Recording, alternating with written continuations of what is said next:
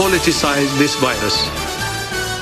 If you want to be exploited, and if you want to have many more body bags, then you do it. The latest from the hospital is that the Prime Minister remains in intensive care, where his condition is improving. This is a terrible virus that respects no boundaries of status or geography or vocation. 안녕하세요. 안녕하세요. 네, 잘 들리시나요? 반갑습니다. 네. 이게 떨어졌어? 우리만 끊긴 건가요? 전자정부였던 도움을 받는 이러한 손목밴드를 통해서 자가격리 생활을 철저하게 지키는지에 대한 그런 확인들도 같이 이제 이루어질 수 있습니다.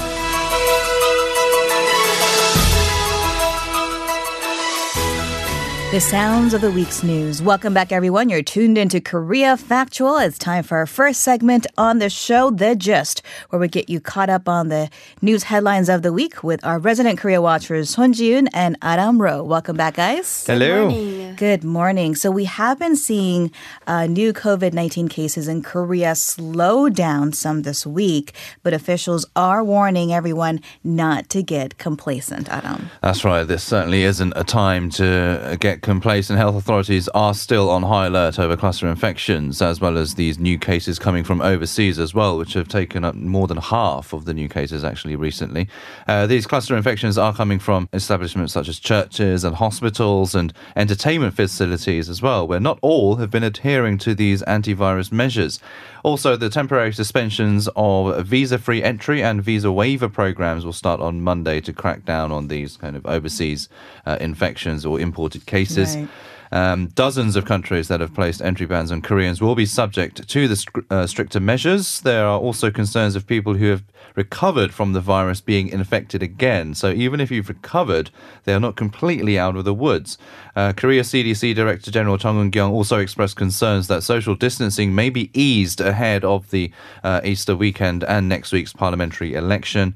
Um, she thanked the public for their social distancing, but still did urge them to continue it. Uh, those who are put under self isolation are banned from participating in early voting, but authorities are in discussions with the government to the, allow them to vote on the 15th. And this as the government is ramping up its efforts to crack down on self isolation breaches. Right. So not everyone is adhering to the self-isolation guidelines as Adam said. And unfortunately, we continue to see a number of breaches on government-imposed self-isolations. Now, for the first time, the police charged a 20-year-old man for leaving his self-isolation venue without permission and is conducting an investigation on the man. A public health center reported to the police after losing contact with the man and the police successfully traced his GPS and found him near his home. Now, this man was asked to self isolate at home after returning from overseas, but apparently broke the rule and even used the subway. After confirming that he had violated the government imposed self isolation, the police charged him without having to wait for the health authorities to report the case to the police. Now, another case involves a 40 year old Indonesian, a foreigner, who entered Korea early this month.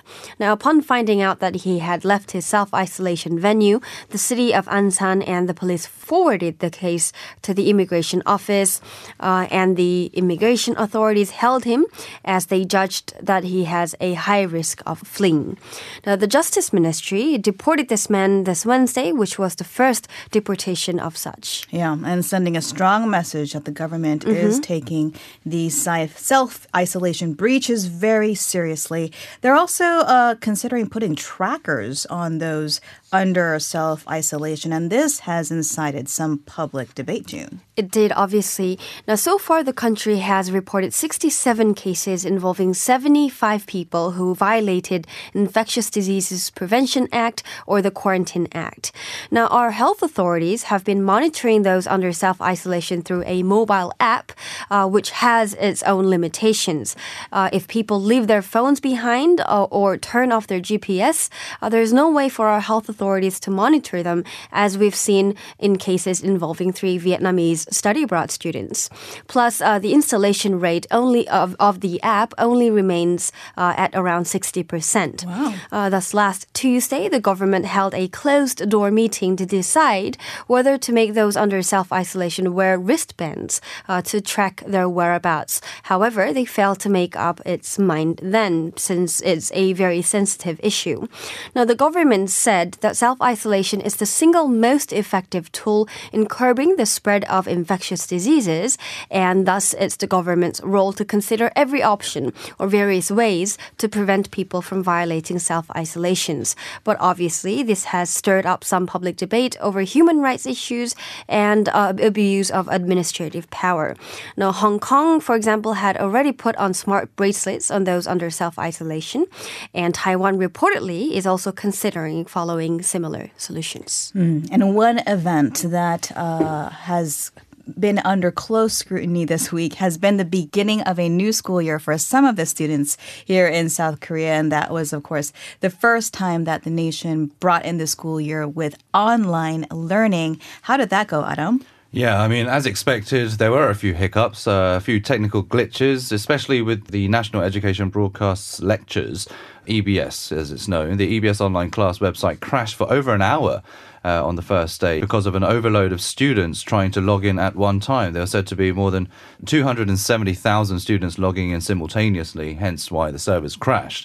And uh, students and parents alike are also expressing concern that it's difficult for students to concentrate on the online class because they're at home, they're staring at the screens, and it's quite hard to stare at a screen hours upon end. So they feel that they could get distracted. So, in order to get these students and teachers accustomed to the online system, the first two days have been a trial run to allow stu- uh, them to get used to this uh, new way of learning. And in terms of the lack of electronic devices, especially for those in the low income families, the Education Ministry is promising extra support for schools and students that need more uh, equipment or devices. And we'll dig into this more in our forum segment uh, later on the show. But of course, we should allow ourselves a little bit of flexibility as everyone does settle hmm. into this mm-hmm. very new system that we're just figuring out as we go, really. Let's go ahead and turn our eyes abroad now. June, it seems like there is a bit of tension between the U.S. president and the World Health Organization. There is. Now, during a White House press briefing, the U.S. President Donald Trump threatened to pull U.S. funding for WHO, criticizing the organization's initial response to the novel coronavirus outbreak, although he uh, later backtracked the threat. Now, Trump accused the organization for downplaying the virus and seized on the WHO not supporting his travel restrictions with China. Now, following Trump's criticism, WHO Director General Tedros Adhanom Ghebreyesus said not to politicize the virus. Trump continued his criticisms of the organization the next day, pointing to WHO's relationship with China, that China is spending some $42 million on the organization. Now, he also implied that there would have been fewer coronavirus deaths if the WHO gave a correct analysis in the beginning. Now, this was aimed at the WHO not recommending any travel or trade restrictions. It's also aimed at the organization relying on official Chinese government figures relating to the virus, which many other officials doubt uh, the accuracy of. It had also tweeted an investigation by the Chinese authorities stating that they had found no clear evidence of human to human transmission of the coronavirus. Uh, hence, uh, there was a bit of tension going on between Trump and the organization. Hmm, all right, let's turn over to the UK then. We learned this week that the British Prime Minister Boris Johnson was moved to intensive care after testing positive for COVID 19. Obviously, a lot of uh, concern there. How is he doing so far, Adam? Yeah, so he has been moved out of intensive care, according to 10 Downing Street, but he is still in hospital in the ward where he initially was admitted to. Um, he was receiving treatment there after persistent symptoms of COVID 19, and then things kind of took uh, a turned for the worst, and then he was in intensive care. But he is said to have improved greatly, and now he is out of the ICU. While he was in the ICU, he was said to have received uh, what is known as standard oxygen treatment. So, and but it, that's not being put on a ventilator, so things weren't as extreme as that. Um, so at the hospital, he's in the ward, and uh, the medical staff are continuing to monitor his condition. And uh, 10 Downing Street says he continues to improve uh, after a good night, and and that Johnson also thanked the NHS, the National Health Service of Britain, for what they called a brilliant care that he's received. And certainly we wish him well. Over to Japan then, June. What is the latest there? Right, we're hearing some disagreements between Tokyo's Governor Yuriko Koike and Prime Minister Abe over how far uh, the country's emergency measures should go amid the coronavirus outbreak. Now, after Abe declared a state of emergency this week, Koike, asked, uh, Koike uh, said asking for residents to use self-restraint and stay home is not enough. She went on to argue that Japan should restrict the use of cluster-causing facilities such as restaurants and karaoke parlors. Now, local media reports claimed uh, that government officials in Japan were obstructing tougher measures as they are afraid the measure will push Japan into a deeper recession. All right. And this has been Passion Week for those in the Christian tradition. And I understand the Pope has also weighed in on the pandemic, Adam. That's right. Pope Francis has said the coronavirus pandemic is one of, quote, nature's responses to humans ignoring climate change. Uh, he was speaking in an interview published Wednesday in The Tablet, which is a UK based Catholic weekly. Uh, the Pope said the pandemic might have occurred because humans did not respond to lesser events such as the fires that we've seen in Australia, as well as these melting glaciers in the North Pole.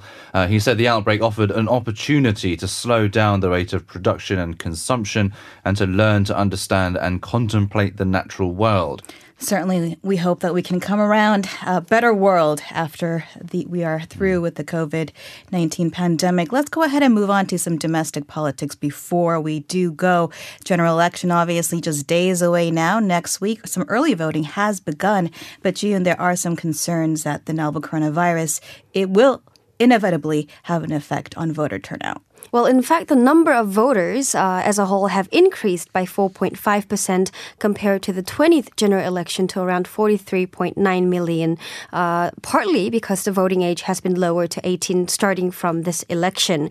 Now, there are around 43.8 million people who hold voting rights here in Korea, while there are around 170,000 overseas. But this number dropped quite significantly as a number of Korean nationals living abroad couldn't vote after voting stations closed down one after another for safety and health reasons uh, amid the coronavirus outbreak. Now, in fact, only around 48,000 uh, Koreans living abroad casted their vote out of 170,000 uh, for this general election, and the voter turnout stands at mere 23.8%, which is the lowest since the introduction of overseas voting in 2012.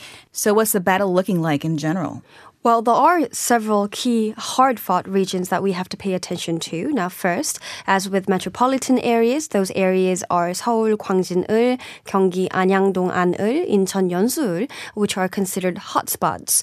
Now, Ko Min-jung, former Cheong Wa Dae spokeswoman, is going up against Oh Se-hoon of the UFP, the main opposition, in Gwangjin-eul, in Gyeonggi, Anyangdong, An-eul. There is a very close three-way race among incumbent lawmakers Lee Jae-jung of ruling DP, Shim Jae-chol of the UFP, Chu Hae-sun of the Justice Party. Now in Incheon Yeonsu-eul, uh, there's also a three-way uh, competition going among Chung Il-young of DP, Min Kyung-uk of the UFP, and Lee Jung-mi of the Justice Party. Now Daegu Suseonggap also is a hotspot with race between Kim Bu-kyum of DP, Ju Young of the UFP, uh, as they are considered strong presidential candidates as well. And Adam, uh, some alarming numbers in terms of how much taxpayers' money could be wasted if people who can vote don't go to the polls. Yeah, I know. It's quite interesting. Uh, the National Election Commission says that more than 177 billion won will disappear based on calculations from the previous general election when 42% of the electoral uh, electorate didn't vote. And basically, because there's so much taxpayers' money being spent on setting up the elections, if you don't vote, then that money will just basically disappear. Uh, the cost of per voter is 9,301 for each person to vote. So if someone doesn't, that money is gone.